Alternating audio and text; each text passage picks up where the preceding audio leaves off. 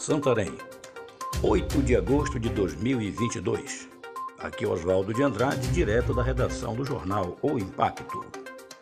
Confira comigo as notícias que são destaque na página do seu jornal O Impacto. Homem assassinado a tiros na zona rural de Santarém.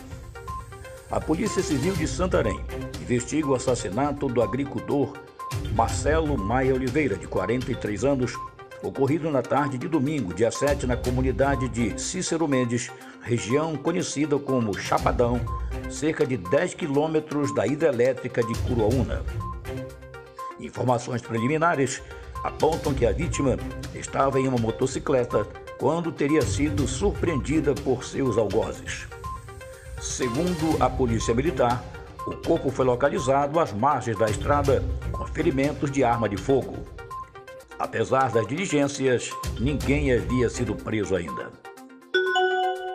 Os caminhoneiros com CPF válido e cadastrado no Registro Nacional de Transportadores Rodoviários de Cargas até dia 31 de maio de 2022, na modalidade ativo, começam a receber as primeiras parcelas do benefício emergencial aos transportadores autônomos de carga a partir deste dia 9 de agosto.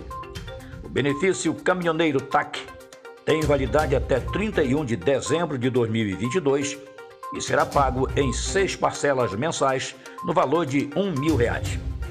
No dia 9 de agosto, os caminhoneiros vão receber duas parcelas, a primeira e a segunda, referentes aos meses de julho e agosto, e por isso, o primeiro pagamento vai totalizar dois mil reais para cada um, como explicou o ministro do Trabalho e Previdência José Carlos Oliveira. Criminosos derrubam poste para assaltar casa de empresário e deixam população sem energia em Óbidos. De acordo com informações, a tentativa de assalto ocorreu na tarde de sexta-feira, dia 5. Na ação, os criminosos derrubaram um poste próximo à subestação na estrada de Curuçambá, o que deixou a população sem energia elétrica. O alvo seria o empresário que teve a residência invadida, porém, ele e a família não estavam no local. Ainda segundo informações, apenas um jovem tomava conta da casa, onde os assaltantes tocaram o terror, o espancando e ameaçando, querendo saber onde o empresário guardava dinheiro. Para mais notícias, acesse www.impacto.com.br. Uma ótima semana a todos. Até a próxima e muito obrigado.